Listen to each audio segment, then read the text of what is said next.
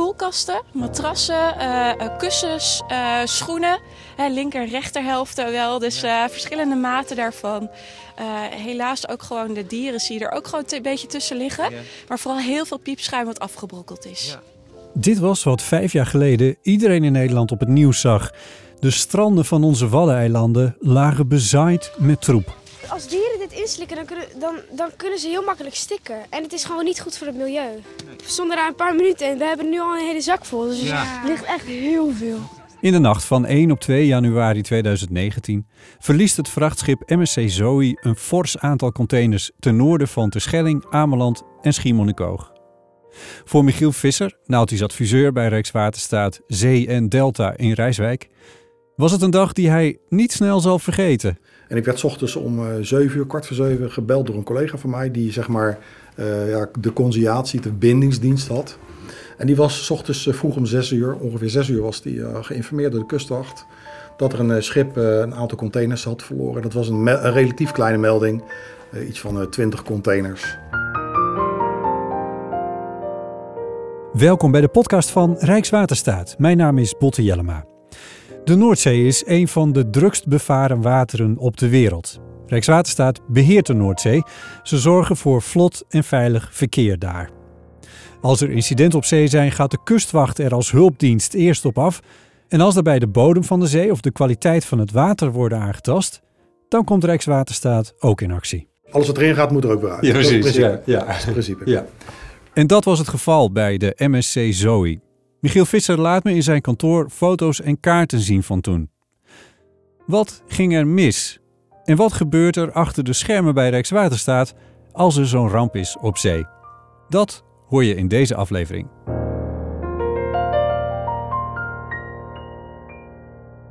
Nou, op 1 januari was ik nog uh, het nieuwjaarsdag aan het vieren, zeg maar, met mijn familie. Ja. En het is wel mooi, we eten altijd zoute snijbonen op uh, nieuwjaarsdag. Dat is een familietraditie. Dus dat hebben we op zoute snijbonen.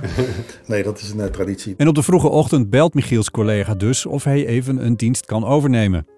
En zo begon het allemaal, op die vroege woensdagochtend van 2 januari 2019, nu vijf jaar geleden. Op zee stond die nacht een stormachtige noordwestenwind, die de golven hoog opstuurt, die dan bovendien dwars op de vaarroute staan. Het containerschip MSC Zoe is die nacht onderweg van Portugal naar Bremen. Nou, deze nacht, dit schip uh, koos gewoon de zuidelijke route. Wat gewoon een, een, een openbare weg is. Hè. Daar zitten geen belemmeringen op voor schepen om daar te mogen varen. Dat kies je als kapitein? Als kapitein mag je kiezen om hier doorheen te varen. De, voor de zuidelijke route, voor de zuidelijke route is het wel, uh, zijn er wel regels. Het is uh, ook zo dat je daar bijvoorbeeld, je mag daar niet met grote hoeveelheden minerale olie varen. Of chemicaliën of eh, enorme hoeveelheid LNG, zeg maar. Daar zijn regels voor. Er zijn twee vaarwegen om Nederland heen over de Noordzee. Dit schip koos de zuidelijke en dat scheelt een paar uur varen ten opzichte van de noordelijke route. Als je de zuidelijke neemt, vaar je dus ook dichter bij de Waddeneilanden. Nou kijk, als je zoals je hier op het kaartje kunt zien, en achter mij op de kaart, de, de, het hele Waddengebied uh, is, een, uh, is een bijzonder gebied. Uh, boven de Waddeneilanden hebben we ook het Natura 2000 gebied. Het Waddengebied is ook gekenmerkt als een PSSA-gebied, dus een Particular Sensitive Sea Area. Ja. En dat is gewoon een uniek gebied. Uh, en uh, ja, in principe moet je daar maatregelen voor nemen om dat zoveel mogelijk te beschermen. Ja. Dus wat je eigenlijk niet wil, dat je schepen met heel veel olie boven die Waddeneilanden laat varen. Als daar iets gebeurt, als het fout gaat, dan is de tijd dat, uh, dat je kunt reageren echt heel kort. Ja. Omdat de olie, afhankelijk van de wind en de stroomrichting, heel snel in de Waddenzee kan komen. En we weten allemaal uh, ja, wat een mooi gebied dat is. Uh, Qua vogels en natuurschoon en zeehonden en alles wat er uh, onder en boven water leeft. Ja. ja. Zoe vervoert containers, geen olie. De kapitein mag dus de kortere zuidelijke vaarweg kiezen. Het nadeel van die route is dat de zee daar ondieper is. En zeker met harde noordwestenwind krijg je dan extra hoge golven in dat gebied. Ja, de kapitein heeft gewoon gekozen voor die route. Uh, in die nacht dat hij die route passeerde was het wel heel erg slecht weer. We hadden te maken met uh, enorm veel wind. Noordwestenwind, zeg maar een wind die, die dwars op de vaarroute staat. enorm hoge golven. Ja, en zelfs voor dit schip, de MSC Zoe, een schip van bijna 400 meter lang bijna 60 meter breed, wat maximaal bijna 20.000 20 voet containers kan vervoeren. Die heeft daarvoor gekozen. Hoe, hoe, dit zijn enorme getallen, maar hoe groot is dat ten opzichte van andere schepen? Nou, de, een containerschip van 400 meter, dat, is eigenlijk wel de, dat zijn wel eh, de allergrootste containerschepen die, die rondvaren. Dit grote, brede schip is extra gevoelig voor golven die het haaks raken. De MSC Zoe begint te schommelen en op de hoge zee een soort van synchroon te raken in het ritme van de golven. Het slingert heftig heen en weer. Uit modelproeven die de Onderzoeksraad voor Veiligheid later heeft gemaakt, blijkt dat het schip daar slingerbewegingen tot wel 16 graden heeft gemaakt. Terwijl 5 tot 10 graden al wordt gezien als serieus en al als zo ernstig dat een kapitein zal ingrijpen. Maar dit weet Michiel nog niet over de MSC Zoe op de ochtend van 2 januari. Maar hoe komt dat binnen dan? Want eh, ik bedoel, het was al snel duidelijk dat het meer was dan die 20 containers in eerste instantie. Ja, klopt. Misschien even terug. Uh, Kijk, als er op zee iets gebeurt, is het altijd de kapitein. Uh, het schip moet, moet dat netjes melden. En in eerste instantie hadden ze dat gemeld aan de Duitse kustwacht. Ja. want ze, ze, ze, waren eigenlijk al ze waren al in Duitse wateren op, op het moment Klopt. dat we... Klopt. De melding, de, de melding dat ze wat iets verloren hadden, dat, dat is gedaan in Duitse wateren. Terwijl ze zeg maar in de nacht, door de nacht heen, door de Nederlandse wateren hadden gevaren. Door de Nederlandse zuidelijke route in het oostelijke gedeelte. En daar bleek achteraf dat de eerste containers daar al overboord waren gegaan. Maar je kunt je voorstellen, midden in de nacht, uh, het stormt, het, het, regent. Een schip van 400 meter, zoals je hier kunt zien. Uh, als je al die blokjes ziet, dat zijn allemaal containers. Hoe heb je in de gaten of je er een paar verliest? Ja. Dat is bijna onmogelijk. Ja. Tegelijkertijd rond 8 uur er kwamen ook de, de, telefoontjes binnen van collega's die werkzaam zijn als officier van dienst op de Waddeneilanden. En de meldingen kwamen dat de, de stranden van uh, bijna alle Waddeneilanden bezaaid lagen met spullen. Ja. Dus op dat moment ja, heb je natuurlijk een informatiecap, zeg maar. Je, je hoort 20 containers, het schip vaart in Duitsland, maar onze stranden liggen vol. Wat is er aan de hand? Ja. Nou, vooral heel veel slippers. Dus ik heb vooral uh, deze gevonden. Ik denk, nou, ik, uh, als ik er daar uh, 50 van heb, zeg maar, dan kan iets dat bij elkaar past. en deze zag er wat leuk uit. Dus mijn kinderen hebben ook heel veel verzameld. En we kwamen met name dit tegen. En wat IKEA-spullen nog, zeg maar, zit er ook nog bij. Het NOS-journaal van de avond van 2 januari 2019. Ik was vanmorgen even met iemand mee en toen was het natuurlijk net te laat. Want er waren mooie manden en er was eigenlijk, ja, van die IKEA-laadjes, die waren toen nog droog. Ik denk, nou, ik ga toch nog even in de nazorg even kijken. Vrouw wou niet mee, want ja, open jiepje, veel te koud, zegt ze. Ga maar kijken als er nog wat speelgoedbeestjes, want die lagen er ook. Die liggen verderop, geloof ik. Voor de kleinkinders zijn. Ik zei, nou, dat is goed, joh. Maar goed, tegelijkertijd meldingen van alle eilanden dat er rom op het strand ligt. En dan denk je, ja, wat is er nou precies in de hand? En, dat, en dat komt dan van bijvoorbeeld de brandaris of zo? Of van... Bijvoorbeeld, de brandaris ja. heeft dat ja. gemeld. Ja. Uh, we kregen het rechtstreeks van onze collega's, de officieren van dienst, kregen we dat gemeld. Uh, via de kustwacht kwamen er meldingen. En dat had eigenlijk te maken dat het zo s ochtends 8 uur, kwart voor acht, werd het een beetje schemering. En toen werd natuurlijk duidelijk wat de omvang was. Ja. Van alles wat verloren was. Kun je het visueel inspecteren. Ja. Michiel en zijn collega's in Rijswijk proberen een completer beeld te krijgen door een vliegtuig naar het Waddengebied en de MSC Zoe te sturen. Van daaruit worden camerabeelden gemaakt en wordt gerapporteerd wat er is te zien. Je krijgt de initiële melding 20 containers en dan, dan blijkt dat dat al niet kan kloppen. Dat zijn er veel en veel meer. Dus ja, in die ochtend, in die paar uur, dan, dan, dan, dan valt het ene informatiebericht over het andere informatiebericht. Het schip komt zelf ook mee. Het zijn er misschien wel 100, het zijn er 200. Het moeten er meer dan 200 zijn. Dus het plaatje wordt steeds completer, zeg maar. Ja. Uh, ja, toen ik dit dan? zag, dit was foute boel. Dit was gelijk fout. En dat heb ik ook gelijk aangegeven. Ja, vanmorgen lag er nog veel meer uh, troep. Uh, en ja, sommige mensen die weten al op tijd dat het is misgegaan met het uh, overboord slaan van die containers. dus het is de hele dag al druk op het strand. Ja, dat geeft wel een bijzondere reuring. Maar eigenlijk als je erover nadenkt is het alleen maar triest. want ja, het is een enorme vervuiling. en die vervuiling slaat ook neer in de duinen en over de duinen. dus nou, dat, echt, daar baal ik ontzettend van.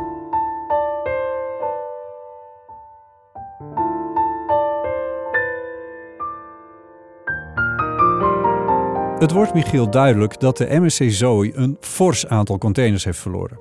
Hij heeft dan al contact gehad met de kustwacht en zet het bestrijdingsteam van Rijkswaterstaat aan het werk. Ook juristen en mensen van het voorlichtingsteam worden erbij betrokken. Het is zaak om zo snel mogelijk te achterhalen wat er in die containers zit die nu in zee drijven. Zitten daar bijvoorbeeld gevaarlijke stoffen tussen en moeten de mensen op het strand worden gewaarschuwd?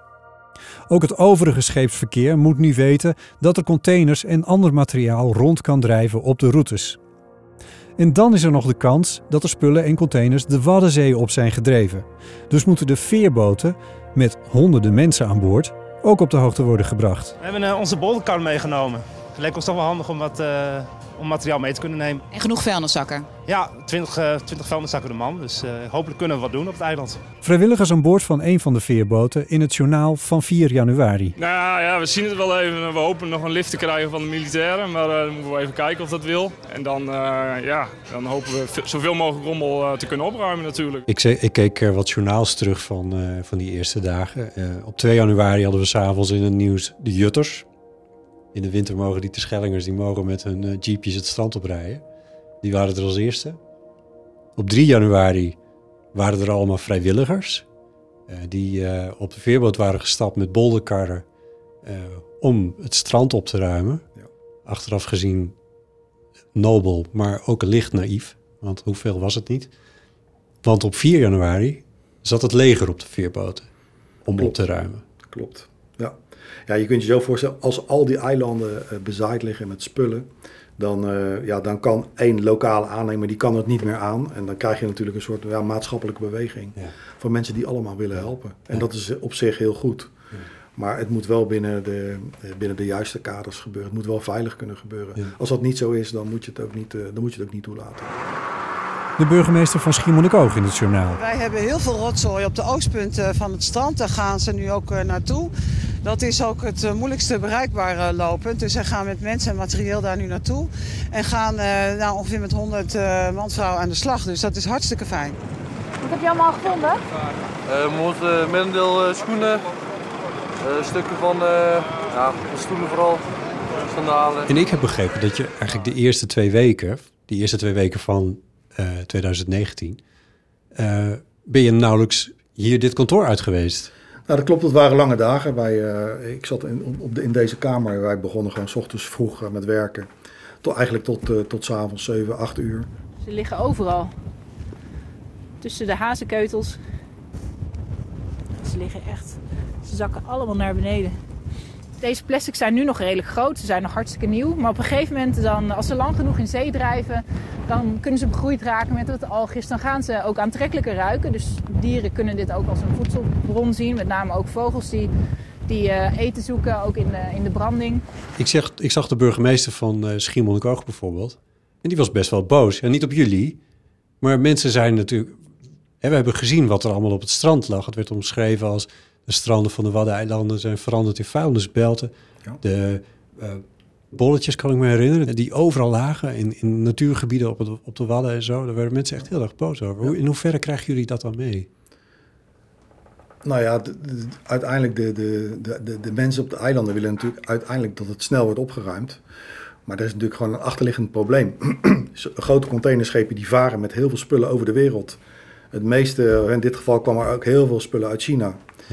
En als je gewoon uh, door, de, door, de, door de winkelstraten loopt, dan uh, we kennen de winkels, de actions, de, nou, name it. Alles wat je komt, heel veel komt uit China, wordt allemaal vervoerd in containers door deze enorme schepen die je tegen een hele lage kostprijs kunnen vervoeren over de wereld. Ja, en als zo'n schip dan dit soort spullen verliest, ja, dan is het net uh, of de inhoud van de winkels op het strand ligt. Ja. Ja, en in een natuurgebied, de Wadden, hè, de Natura 2000 gebied, het prachtig gebied. En daar word je gewoon niet blij van. En het is natuurlijk ook niet de eerste keer dat er dingen gebeuren. Ongelukken gebeuren waar scheepvaart is. Uh, het wordt wel wat minder. En je kunt allerlei regels, uh, uh, in regels voorzien zeg maar, om het veiliger te maken. Maar desalniettemin gebeurt het toch nog. Ja. En dat is natuurlijk gewoon heel triest als je het ziet.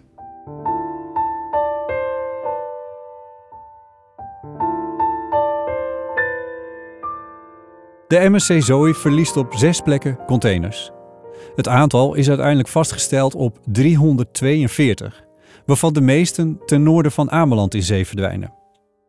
Een aantal spoelt aan op de eilanden, een aantal zinkt. Sommige blijven heel, maar veel breken ook open. In een van de containers zitten kleine plastic korrels, pellets, die als een soort poedersneeuw over de zee en dus ook de eilanden worden uitgestrooid. Het incidentgebied, zoals Michiel het noemt, is even groot als de hele provincie Utrecht. Michiel zei in het begin van ons gesprek dat Rijkswaterstaat als principe heeft: alles wat de zee ingaat, moet er ook weer uit. Nou ja, kijk, die beelden van de eilanden die waren voornamelijk de eerste weken. Hè? Dus na in een dag of drie, vier was eigenlijk het meeste van ja, wat aangespoeld was, was opgeruimd, zeg maar. Ja, tuurlijk, dan zie je op tv zie je die beelden. Ja, je hebt alle informatie, dus je, je krijgt voor jezelf wel een beetje een beeld van waar staan we nu. Ja. En uh, ja, dat beeld klopte op zich wel. Als je zoveel containers kwijt bent en je hebt de ladinglijsten met de ruwe omschrijvingen van uh, huishoudelijke goederen. En dat de spoelen, uh, de spoelen koelkast staan. Ja, dat klopt. Ja. Ik bedoel, dat is duidelijk. Ja, Had jij daar ook last van? Dat je dacht van, oh mijn hemel. Nou ja, la, geen last, maar wel dat het natuurlijk een enorme klus is van hoe, ja, hoe, wanneer, is het, wanneer is dit klaar? Hoe, hoe, lang gaat dit duren? 2 januari konden we niet voorspellen dat we tot in de zomer bezig zijn geweest met allerlei uh, methodieken om het zoveel mogelijk op te ruimen. Op zee, uh, op de kust, ook op de kust. Hè, die kleine, er is van alles geprobeerd uit de duinvoet, van het strand, om ook die kleine stukjes, uh, die, die, kleine pellets, om dat op te ruimen. Ja. dat is een enorme klus en. Bijna onmogelijk. Ja. Ik bedoel, dat is eigenlijk wel uh, wat we kunnen zeggen. Ja. Op een plek in de Noordzee waar normaal gesproken geen duikers komen, zijn de gevolgen van de containerramp duidelijk zichtbaar. Met 24 duikers is de afgelopen week afval van de Noordzeebodem verwijderd. Nieuwsuur in september 2019. Ja, je gaat met een soort hoop dat je heel veel vindt. Maar tegelijkertijd is dat ook een hele rare hoop, want eigenlijk zou je niks willen vinden. Hoe vaak moet u nog naar beneden om dat allemaal weg te halen? Ja, dat, uh, als ik dat uitreken, we hebben nu uh, 500 kilo uh, gedaan. Uh, dat betekent dat we nog 1600 keer op pad moeten om, ja, om dit allemaal op te ruimen. Nou, dat is niet reëel. Dat is niet reëel. Dat gaat ook niet.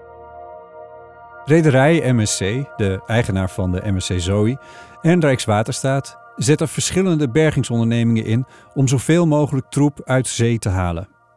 Kleinere ladingsresten komen soms boven water in de netten van vissers. En daarom draagt Rijkswaterstaat bij aan het project Fishing for Litter. Er worden door Rijkswaterstaat zelf ook vissersboten ingezet om in aangewezen gebieden te vissen op die kleinere ladingsresten die bergers niet in hun grijparmen kunnen vatten. Rederij MSC heeft in 2021 in totaal ruim 3,4 miljoen euro vergoed voor het opsporen en bergen van containers en lading. Een deel van het bedrag is gereserveerd voor eventuele toekomstige schoonmaak op de stranden. En dat je onverwachte zaken tegen kan komen, daar kwam Michiel al snel achter. Hij laat me een foto zien van een bergingsschip met een soort bol in de grijper. Helaas, in de, in de beginfase uh, kregen we wel te maken met één uh, vervelend moment, zeg maar. En dat was dit moment. Op een gegeven moment werd ik op een zaterdagochtend had ik contact met de, de salvage master, de bergingsmeester, zo noemen we dat. En uh, die kwam op de lijn met een fotootje via de WhatsApp van ja. Wat groenig fotootje. Dat met groenige een, fotootje. Met een bol erop. Een, een, ver, een, een ver, verweerd zou ik zeggen. Maar dat, nou ja, dat, zo heet het op zee denk ik misschien ook wel. Klopt. Het, het, het, komt ook uit de Tweede Wereldoorlog wat je hier ziet liggen. En Ja. dat is een zeemijn. Ja. En deze zeemijn hadden ze in de grijper. Die hadden ze al in de grijper? Die zat in de grijper. Ze hem boven water haalden. Maar dit soort, uh, ja, dit soort objecten, mijnen, zijn ge geproduceerd in de Tweede Wereldoorlog. Ja. Om schepen te laten zinken. Ja. Dus ja, dan, uh, dan uh, slaat de schikje om het hart.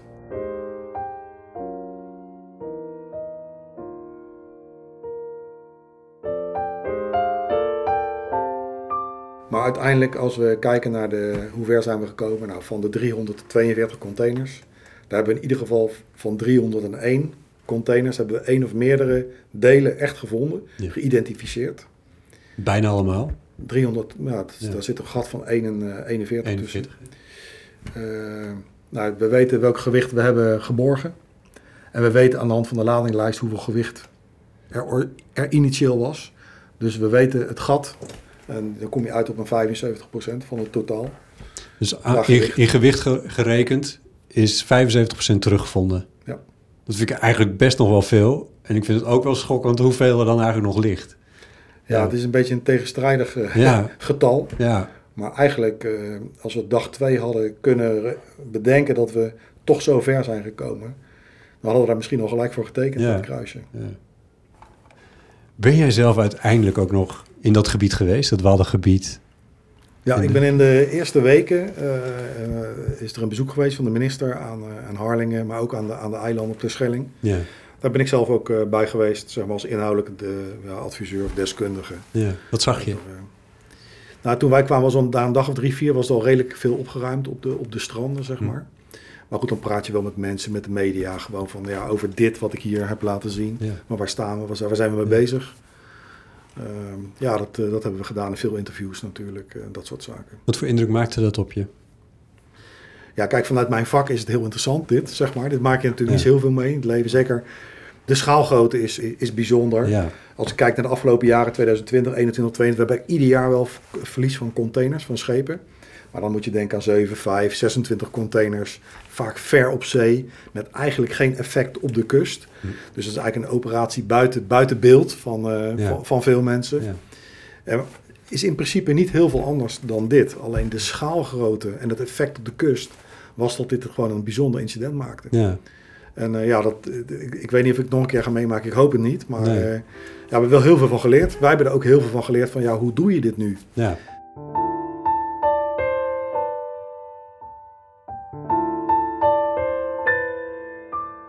We zijn nu uh, bijna vijf jaar verder.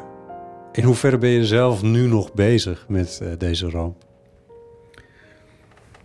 Uh, het laatste waar ik, of waar wij, het is niet alleen ik, hè, wij doen de effectbestrijding, maar wat bijvoorbeeld opgestart is één, twee jaar geleden via de Waddenvereniging. Die hebben een, een, een, project opgestart, dat is de Wadden Cleanup XL. Mm -hmm.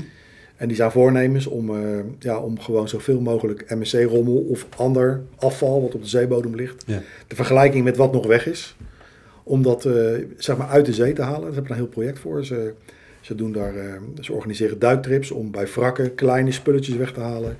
Ze huren ook wel eens een schip in om grotere lading of andere rommel die toch nog op, die al op de zeebodem lag, om die op te ruimen. RWS financiert ook een klein beetje mee, zeg maar, hm. in dit project. Zeg maar. ja, dus dan zijn we nu drie, vier jaar verder. En ze zijn deze zomer hebben ze nog de nodige acties gedaan binnen het project. Dus uh, ja, dat is eigenlijk een beetje in de eindfase waar we, ja. waar we nu zitten. Maar het is nog steeds niet van je bureau? Nou ja, dit is, nee, uh, ook jij komt nu ja. nog een keer langs. Dus vijf, nog net geen vijf jaar na dato. Ja, ja, ja. Maar uiteindelijk zal het wel een keer worden afgesloten. Maar, ja, ja. ja. Denk je nog wel eens terug aan die, uh, dat je de telefoon aannam van die collega die naar de tandarts ging? Ja, dat zeker als, uh, als een collega belt en uh, vraagt van... joh, kan je de telefoon even overnemen? Dan zeg ik altijd, ja, maar niet te lang. niet zoals we toen gedaan hadden. Nee, dat is een grapje. Natuurlijk nee. dat werk dan over, zeg maar. Maar dat was natuurlijk een bijzonder moment. Ja. En uh, ja, een heel bijzonder incident. Maar ook in de tussenliggende tijd hebben we ook weer van alles meegemaakt. Uh, de Fremantle is natuurlijk ook een bijzonder verhaal, zeg maar. Ja. Maar gelukkig met een hele goede afloop. Maar wel van een hele andere orde grootte, ja. zeg maar. Dus ja, iedere keer ben je toch verrast. Je weet eigenlijk nooit wat op je pad gaat komen. Bijzonder werk, ja. Zeker. Dankjewel voor je verhaal, Michiel. Graag gedaan.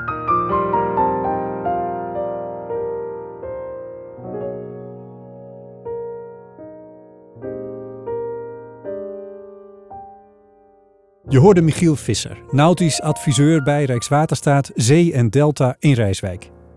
Dit was een aflevering van de podcastserie over het werk van Rijkswaterstaat. Bedankt voor het luisteren.